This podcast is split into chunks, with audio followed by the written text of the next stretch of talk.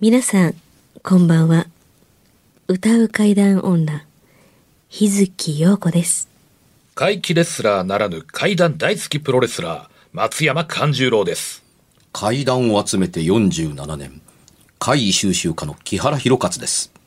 この番組は、オカルト番組でも、心霊番組でもありません。会収集家である作家の木原博勝さんが、実際に直接取材した実話怪談を語ります。日本で唯一の怪談専門ラジオ番組です木原さんといえばあの今や伝説の実話怪談本、新耳袋シリーズの作者でもおなじみですよね。他にも、うずしお怪談やつくも怪談といったヒットシリーズも出版されてますよね。その木原さんによるこの世のものではない話、もののけの話、不可思議な話といった実話怪談を季節に関係なく毎週聞くことができるなんて、怪談マニアにとっては夢のような話ですよね。夢どころか悪夢よりも素晴らしいことですよ。それでは、あなたが最後まで無事にお聞きできることを祈ってます。怖い水曜日存分に味わってくださいいよいよ9月が終わります。もうそうですよ。もうよええですが収録している今日は、外がまだ34度の8月の23日に収録をしていま。ますだ夏ですよ。暑いですね。はい。えー、そこでね、はい。日月陽子さんから、ちょっと待って重大な発表重が、大発表が。なほどでもないえハードルを上げて持ち上げましたので、うんえ皆さそうでん、あの、ご清聴お願いします。さあ、どうぞ、先 生。どうぞ待ってました。え私、うんもしかしてもしかして、ん実はん子供がおらんわ、じゃあそんな話なんです本当にちょっと困ってたじゃん。 であのね、ええふーってこの先週から話してて、ええ話を聞いてて思い出したことがいくつかあったんですだからちょっとパラパラパラっとさらっとさらっとでいいでさすらっと。はい。まず家の時計の話なんですけど、ええはあの割と最近流行ってる、まあちょっと分かりにくいですね、あの聞くだけの人は、この、えっと、まあ大体家にポンと置くデジタルの時計って最近流行ってるでしょ。わ、ほう。ありますね、デジタルかの。りますデジタあルのの、バーッとデジタルが出て、ええあれって電波時パッと計、デジタルが出てて、何を言うてんの、君数は。数字が出数字、る。デジタルの数字が出数字が出そてこる。そこそこのそ大こきそさこものあん大ねきんさな。です。うん私もこれずっと、見やすいなあ大きくてなのーうん家に置いてるんですね。ええはいであの黒のあの元々が黒で、あの表示はブルーの、んまあ、ライトみたいな感じのやつなんですけど、んこれがうん考えたら、えある日パッと見たら、ん表示がうん突然ですよ、えうん。 2013年とかになってる時があるんです。ほう。うんであの今まで十何年今のところに住んで、えこの時計買ったのは多分56年前うん。 3回ぐらいありました。うん。全部2013年なの2013年、で2000で2018年とか、あと最近あったんで思い出したんです、まだ2013年、何月何日だったかなと思ったら写真撮っとけばよかったと思うんですけ日ど付が変わってるんですか、その日と。そうなんまあです、年号とでいうか、年号も。そう変わってあれってで電波時計ってあの割とあ、電波時計なんですね。っていうのはもう勝手に調今整す日る付もちゃんと出ましたはね、い電はい波はい時計だから変わることまずずないんですよそうですね。うん、あのよっぽど電源抜かないと、うんで電池じゃなくて私もうずっと差しっぱなしの電源のうんやつだからまず変わることがあんまりうん。ない。でもこれ3回や、へえ。 3回目の時ね、えこれなんか意味があるのかなと思って、うんあその日付にねなんかなんか法則性とかあったらなんか。うん年月な日のんかうんで、うんで、2013年何してたかなと思ったけど、あのう、んスケジュール帳がもうなかった、あーないから、えないんや調べようがないんですけど、うんもう一回あったら、この写真撮ってみんなに持ってこうと思って。それ未来の日付とかだとおもろいですね。何があるんかなってあ、逆に。ほんまでですすよよね。ね。うんまあそれ全部過去やけど逆にねそれも思いました。まあ過去は調べれたらねこ逆に2020何年とか。 2025年とかね、なんあっか。たら、うんめちゃくちゃ面白いでしょよ。し今日からええ、日付陽子にしよう。日付日付よちょっとあそれいいですねさっきから日付よ木原さん笑ってこっち見てるな思ったら、それそういうこと考えとったそうそうそうそうなんかもう言いたまくてたまたまたみたいな。これ言いたくてしゃあなかったです。いやね、やっぱりね、これはね、持ち主がボケると電波もボケるんちゃうかああ、というよそううな。ですね。そういう心確か温まる話と違うん日だ。月さんにはね、ちちょっとょハートフルな話っと申し訳ないけど、常日頃からほら、でもいいよ大人がもうセクハラばっか言ってんだよとか思ってんすけど、うんうん日付陽子は正直ちょっと笑ってしまう。マスクの下で俺ちょっと笑私ってはしさまっきからなんかめっちゃニヤニヤして見てるからなんかなんやろ思ったらいやそういう、僕がね、ニヤっときておかしかったのはね、ひずひづきさんが、あのー、時計のことね、電波時計っていう。そうそうそうだ電波人間が、電波時計っていうから、いや、これお互いに、干渉し合ってるんですよなんか電波が干渉し合っていやえ電波同士な、むしろ仲が縁と違うかなう。いや、でも電波人間だったらね、タックルになってしまいますからね。その通りやね。誰が仮面ライダーストロンガーの話をせえ言うたんや。あ、まあ、あの、女女性だから。あなるほどはいあともう一つはめちゃくちゃしょうもないと思いますけうどんしょうもないの。しょうもないの、うんうんえー、しょうもないですついしょうもないの一週間ぐえらいの話ですけど、い一応聞きますか。一週間ぐらい前もう一応聞くあ、聞かせていただきま す一。週間ぐらい前の話えあーは。ないんですけど、あの朝方4時ぐらいにも寝たんですけど、うんで起きるんじゃなくて寝てんそうの。そう7時ぐらいにうん。 「うー」って言って、うんあのなんていうんですか火災うんあの,、うんあのサイレンですかサイレンとあの消防放車送のが鳴ってあ、うんで放送放送うちうちの、あのマンション1階にね、ええあの管理室があってで、うん火災報知器みたいですか防災なん防か災そうですね、防災のええで1階に管理室があってあの、大阪ガスが入ってるんですよね、ええ場所でで、んなんかどこかの階のにもうちのビャマンションのどこかの階でも大阪ガスさんがなんか、うんですごいそこカチッとしてるんですね、うんあの火災機に関しては、あの震震災の後に建ててるし、あ、はいはいはい。であのうーって変な音が鳴って、うんスピーカはい、まるまる会で私の会です、えー、うん、火災が発生しました、それ大変や、えー 私でね避難してくださいまで言ったから、うん最初ね、ええあ防災訓練やなって、なん、たまにあるんですたまに、うん、あのまあまあまあもうちょっとしたら止まるやろうと思ったら、ずっとそれ言うんですよ、ええまるまる会で火災が発生しました避難してください、えこれ防災あのあれ違う訓練ちゃうんちゃうかなと思って、が、ガチの、ガチのやつ。ちょっと怖くてドアパッて開けたらね、めっちゃ人おったんですよ、えうーん。だから私が開けるの遅いからみんなうちからやと思ってるのあーあ出火元が。でマンションの下見てもめっちゃ人がいて、えあ。うん。あの逃げてるみうたいな、ん。うん。でこの間真ん中の部屋引っ越したんですうん誰もいないですえね、ーで奥はいるんですよだから、うんえっと、ワンフロアに3つあるんですけど、うんで一番奥の人たちは最初に下にも降りてて途中から上がってきて「うんあうちじゃないです」って、なみんなこっち見ますわね、えーん私ももしかしてと思ったけど、うち IH やしと、うんなんかでもな火災のあるあるかもしれないと思って和室とかまで行ってこう、 でえまあ、一応ー えー一応ね。あの火の元がないか、うん匂いがないか全くないんで、ええ絶対うちじゃないと、うんもう確信して、うんもう一回出て「うちじゃないです」あのほんであの消防士の人もね来るやろうし「もううちじゃないです」ってずっと言って、でしばらくみんなじーっと立って、でもずっとまだ言ってる、うんもう結構長い間何十分も。それ他の部屋他のマンションにももちろんもうめちゃくちゃ恥ずかしいしかもなんでうちの階なんて思うじゃないですか、うん三部屋しかないのに、ううんしかもち真ん一中部屋はあそうおらへんしで。めっちゃ嫌やわと思いながら、めっちゃもうなんか私のとこがと思われても嫌やしなと思って、で早く消防車けえへんか結な構でかいから、うあの他のマンションの人がむちゃくちゃ見てるんですよん。こっち、うん。うん。でそんなでっかい音なのむちゃくちゃ大きい音です、まあそら避難を呼びかけんねんもんね防災訓練ですとかのあるんじゃないからむっちゃでかいから変な音もなるやん、他の階も逃げなあきませんしね、ほんまみにんな逃火事げやったてら下におったり思った以上に大事や、うんでうちの大事妹は、えあのわ落ちちゃうか思って、えええあの下に住んでるからね、ああうん下の階に。上がってきてトントントントントンってドア開け、何番するぐらいの、それ開けたんですけど、それでであのーしばらくして、もうそれこそ何十分もなってから、まあとりあえず一回止まったんですよ、ええけどうちでもない向こうでもない、なんで30分以上こんななり、ならんぐらい、なるぐらい長っ長すぎて怖かった逆だからもうすっごい人だかりなんですよ、で消防署の人が来たんです来けど、たんだ来ましたやったはい。で、はいうちじゃないですって言って。ー、うんそればっかりや 言ったら、さっきになんか笑苦笑いされて「あ分かってます」って言われて、で真ん中の誰もおらへん部屋に入っていったんですよほうん開けてう。うん。でなんかしばらくごとごとごとっとして、出てきて、でその後私あのつい3日前になんかちょっとベランダに出た時に、なんかドアが開いて待て待て待て、はい話の整理からちゃんとしよう、はいそのサイレンはいつ止まるねんあもう30分ぐらいで止まりました勝手に止まったの誰かが止めたのどうなんでしょうこれ私がえあの止まっ見なてから消防署が来たの消防署が来てから止まったのうんえっ、と順番からしたら消防士の人先に私会いましたうんその時はまだなってた。なり続けた。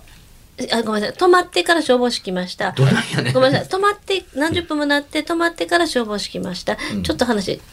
違いますで真ん中の部屋に入って行きました、でしばらくしたらあのなんえー、とまたアナウンスが流れたんですほうあの〇〇会の,、あの火災は、んあのその時に腹が立ったのが、え異常なしでしたええとか、うんあのあるじゃないですか、んなんか誤作動でしたとか言えばいいのに、うん。あの危険性はありませんみたいな放送したんですよ。えええということはぼや出したみたいなんじゃないですか。あーまあ言うたら、ええそれでもムカッと来てたんですけど、謎なのはこのだから真ん中の部屋に、うんその人また後日3日後ぐらいにまた入ってきて、ん何をしてんのとその人って消防士の話消防士さんと消防士はその入っ3日後は、ええ消防士さんというよりもなんかねあの普通の服の着たおっちゃんやったけどスーツ着たいやスーツではないですね、普通の服でした。うんあのさ、子供じゃないんだから。普通の服ってどんな服かわからへ普ん。段着カジュアルな服ですかはもう普通普通の普段着です。でも大家さんとかでもない、まあ、シャツにジーンズみたいな感じもうの普通の、まあ、あの、火事の時は、その消防士さんがその部屋の中入ってって、その3日後ぐらいに、消今度防士さはんともう普通のおふじさん。普通のおじさんち、らっと見ただけですけど。そういうカジュアルな格好したおじでさんもが。何にもない部屋ね、もちろん。引っ越してはるもんこっちからも全部そ見えるじゃないですか。あの、カーテンも何もないから。こうん。謎やな、思って。何ながんでそんなことが。な、そこで何があったんやろうね。それそれはただの謎の話ですけど。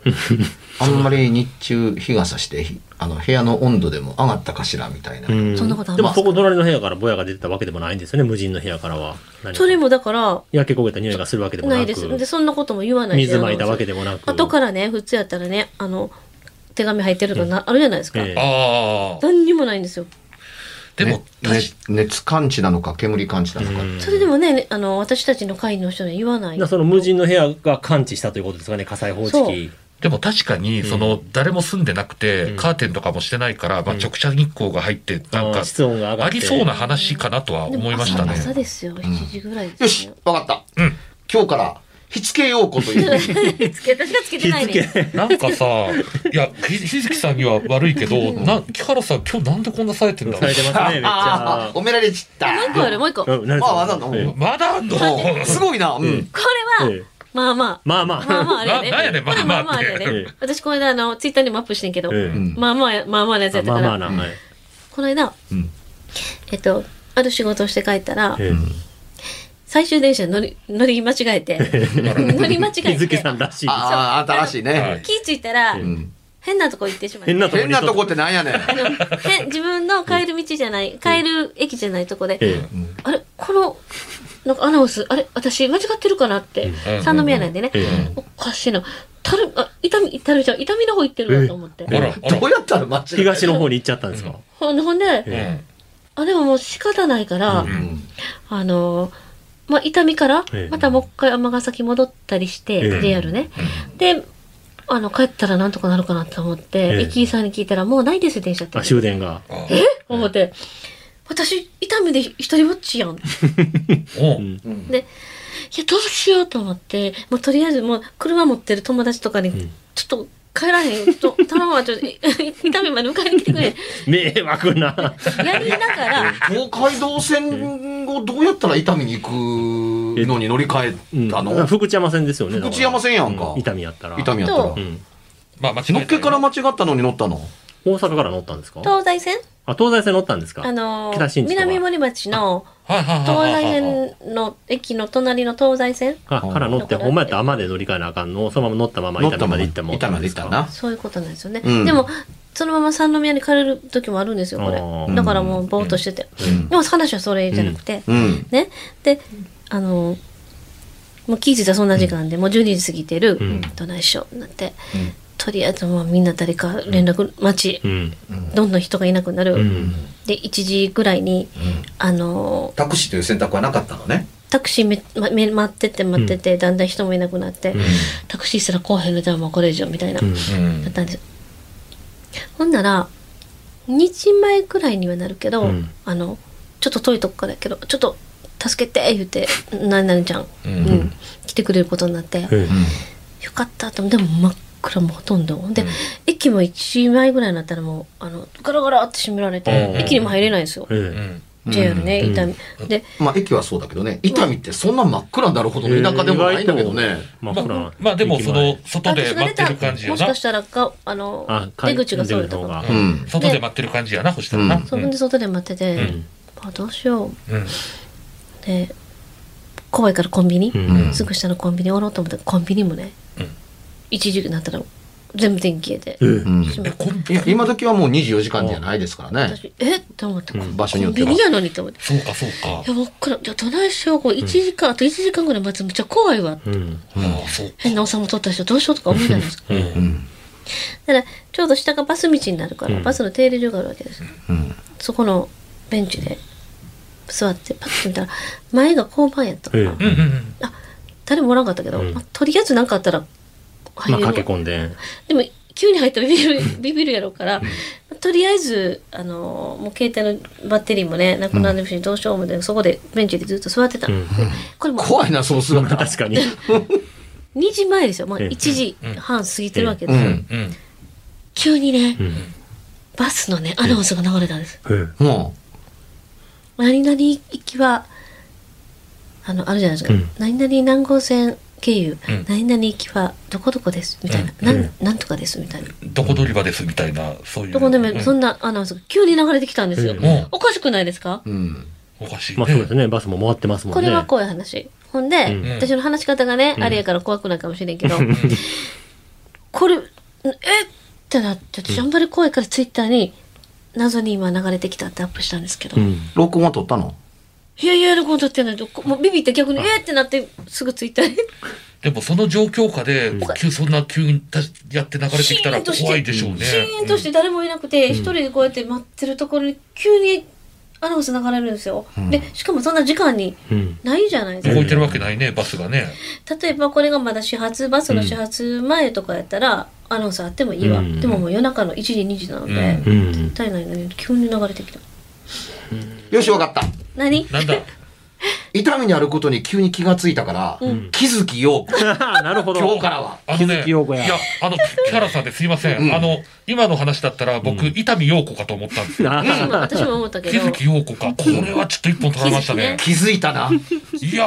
ー、すごいなー、うんあ、そ、そこじ、そこは、そこじゃなかったそこじゃないポそインこじトは。ゃない、だけどこのさ3つ目の、ええまあ時計の件ね最初の時計の件また気ぃついたらちょっと喋りますわそうですね。喋ってみんなでそが来のるバスのアナウンスって一回だけ一回だけですえ、そう、でもバス停ってその、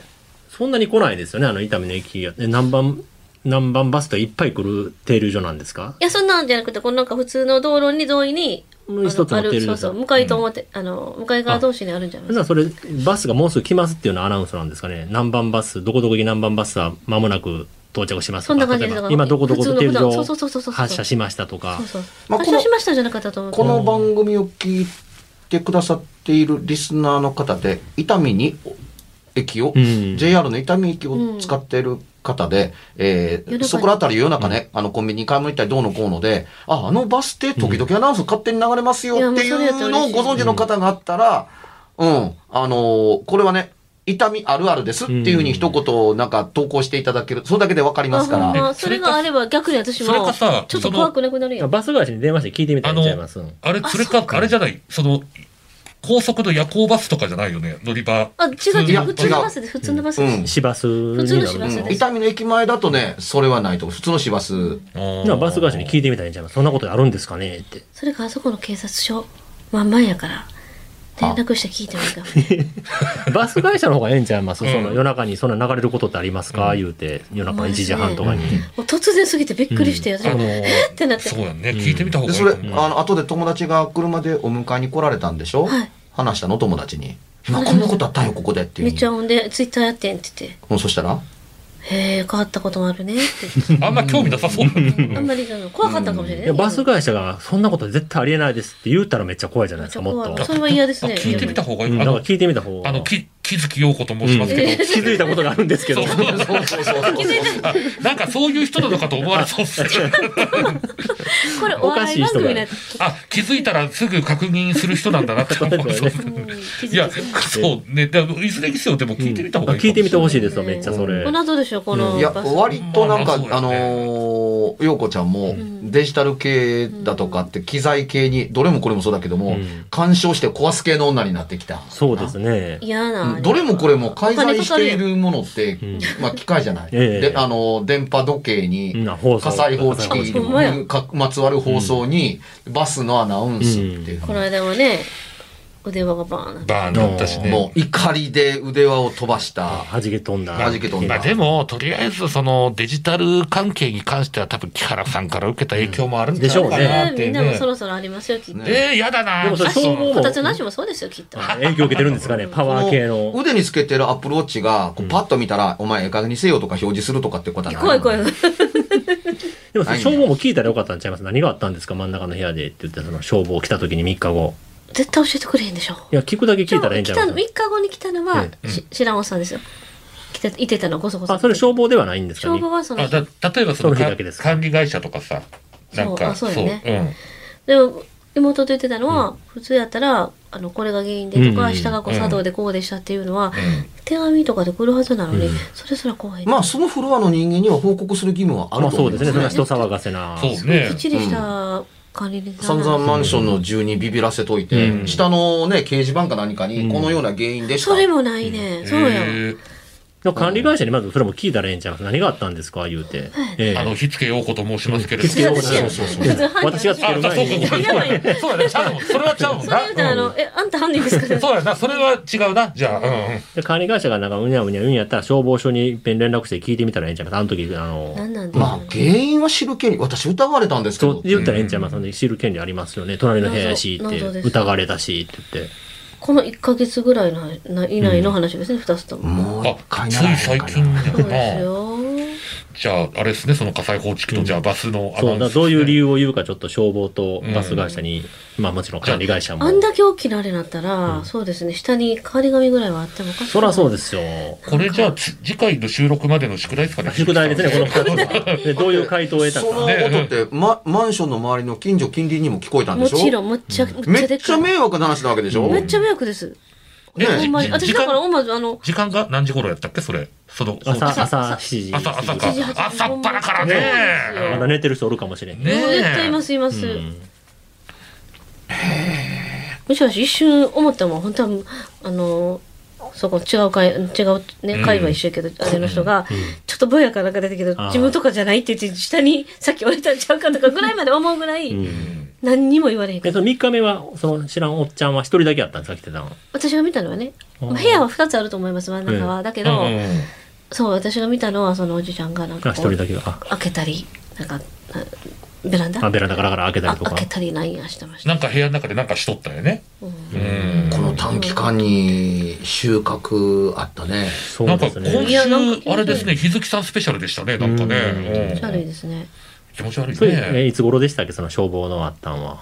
つい最近です。あじゃあ8 4日ぐらい前月、ああーそ8うか月、八月半ばぐらいの話なんですね。バスはいつ頃やったんですかバスははその1週間ぐらい前ちゃいますかね。あでも同じまあ8もう今月なんか今月あ8月中にちゃんとあの、み見たらわかるけど。おーま立あ、て続け今にじ月ゃあ行って放送は9月やねんけどね。ですよ。だから8月半ばぐらい真夏の本当のに話会。真夏の会ね。はい、真会夏議、会議をこれほんまですよね。今日は、陽子ちゃんの名前が3つもついたから、ね。そうです ね。ただね、なんかね、なんなんだろう、木原さんのなんか今 日の、あの、なんか三部作、なんかすごかったですね、なんもか う。じゃあ何言って面白くしたいね、いや、多い分。やもう日月さん、ちょっとからかって。日月さんにはごめんなさい、本当申し訳ないですけど、素直にちょっと笑ってしまった んです。マスクの下で、本当に。うんうん。いや、面白いもんは面白いって言おうかなと思って。いや、これも一つの怪談番組の側面です。そうですよ。うん、あの、本人が体験者というか観測者がカリーだと思えば、で、それに足るだけの情報が揃えば、カリーなので、あるということを、に我々は寄り添っているのであって、お化けがんじゃないんだったら怪じゃないだとか、それは触りじゃないから怪じゃないだとかっていうのって違います。うんでもしね、だから私以外でね、あの、リスナーの方とかも、そういう夜中に、そういうのが、さ聞く聞こえたとかいう経験してる人がおるかもしれんから、うんそんな人おったらまたお便りね。ね、あだから、秀樹さんもマジでちょっと確認してみてください。確認そう、し気に救なる、急気になる。ねバス会社と消防そうと、まあまあ、管理会社。はいそうそうですね。で、携帯で写真が何かあったら撮る。うんはい時計は常に。あれね、あの、うん誤作動するやつでしょで、変なことがあったら録音撮る。うんあの、動画回す僕はあの、はい。うん。わかりました。やっぱりこう、訓練ですから。ねうんで、もし、あのそれが難しそうだったら、もう、貸し込みさんぐらいのレベルでもうあ、停電カメラってい設置しう。てあれ見せましたよね。神社のすごい紫のブワーってなってるやつ。見た。見せました。あ、見たと思いまね木す。原さんあ、あの、えっと、お寺ですかお寺ですあっていうの見ましたね。はい。高貴な色ですから。ああ。はい。それも不思議な話で、ええ私はそのカメラマンにその写真をもらう前に同じの見てるんで、うーん肉眼で見て、バッてなって、えもうすごい群青色のようなもうそういう色が見えたわって言って言ったら後で日月さんって見せられたあ、撮れてたわーって。それ写真ですか動画じゃなしに。写真ですあ、写真で。たまたまロケやったから撮ってるよねいろんなとこあどう、今の時代で言うと動画だったらよかったのにね。あーねね、え便利ですあ。よそれもでもね。不思議ですね。日月さんがさっき肉眼で見た後、実は写真でも撮れとったっていうのを。そうそうそうだから私が撮ったわけじゃないからねうん。二人おるわけ本当だって、携帯でさ、もうすっごいいつでもどこでも綺麗に撮れるじゃないですか。本当便利な時代。うん。やっぱり日月さんに原因あるんちゃいます僕も私そのね、そのお寺行ったことあります一票行ったからそこに行ったからうん僕は何もなかったけど、日月さんあったっあ、てそうこでとすかは。。なんかでもねすごい、うんまあ山の中のちょっとうっそとしなたねんかあれですよねちょっとうっそ神聖な感じのするお寺ですけど、まあ歴史のある、まあでも、あの、こう特攻隊のこねん今週みたいなね、こういう日月さんメインの回もいいもんですね、そこうでれすよねね。面白かった。水木さんもいろいろ誤作動させるということが分かりましたね誤バ作動スのあれも誤作動あの誤作動。怒りのあまりに腕輪を飛び散らせてからの日月陽子は咲いてると思うあ。ちょっと何か目覚められたのなんかあでの、あの時がなんかの、そういうあれだったんですかね。きっかけやったんかもきっかけというか。きっかけものを破壊発動破壊するした発動した覚醒したと。覚醒か。まあいいじゃん、もうほら、 6新し人いぐらのいも見てますからう。ねそれ無事にほら、新しいのもあるんそうだでかすねらもねね。ねす木よね原さんにねねはいじゃあ今度今後のけあの日月さんのねレポートもちょっと期待レしてポおート。きはまいす。楽しみにし てます。私人の聞くの好きですけど自分が体験するのも好きじゃいなっぱいい体験してくださいちょっと頑頑張ってもらいもうちょっとね、ええあのラジオで喋ってる人なんですから、はい語彙力をつけていただきたい。順序普ね通の人、普通の服着てましたって、普通の服ってどんな服って言ったら、普通の服ですっていうふうに、あなたの普通がさっぱりわかりなん、わからないんですけどって、みんながカジュアルのって言ったら、いやいや、普通の服っていうふうに、え、わけがわからないから、日月陽子の頭脳って結構怪である。回ですあのあねあんまりね完璧やったらねうん。可愛くないじゃないですかえー、可愛いですよ十分もう十分かなの。でもう聞いてる人みんなね、もうめっちゃ可愛いと思ってますよだか。らあのこのぐらいがいいんですこのぐらいがいいんであすの、頑張っていきましょう、本当に。心地いき日ましょ本うか語難しいけど。え、これで一生終わるのあ、ね終わってしあらあまう。らあらあらどうしますこの回もうちょっと伸びるかもしれませんまあ、あーえ、な、な、な、なんやってほんで。あここ告知あ、告知、ごめんごめんごめんごめん。はい、えー松山勘十郎は11月6日、えー今年最後の大衆プロレス松山座の公演が、大阪市の生野区民センターで、えー午後3時から行われます。えー出演者や料金等の詳細は、松山勘十郎で検索していただくと、ツイッターやブログ等といろいろ出てきますので、ぜひ、えー詳細お調べの上、えー松山勘十郎に会いに来ていただけると、とっても喜びます。はいよろしくお願いします。喜イべみんな。ェイ。私はひらがなで、日月陽子、つに点々の日月陽子です。えー、こんな私でもちょっと応援してやろうという方は、あのー私、大丈夫 SNS、だようん YouTube、えー、Twitter、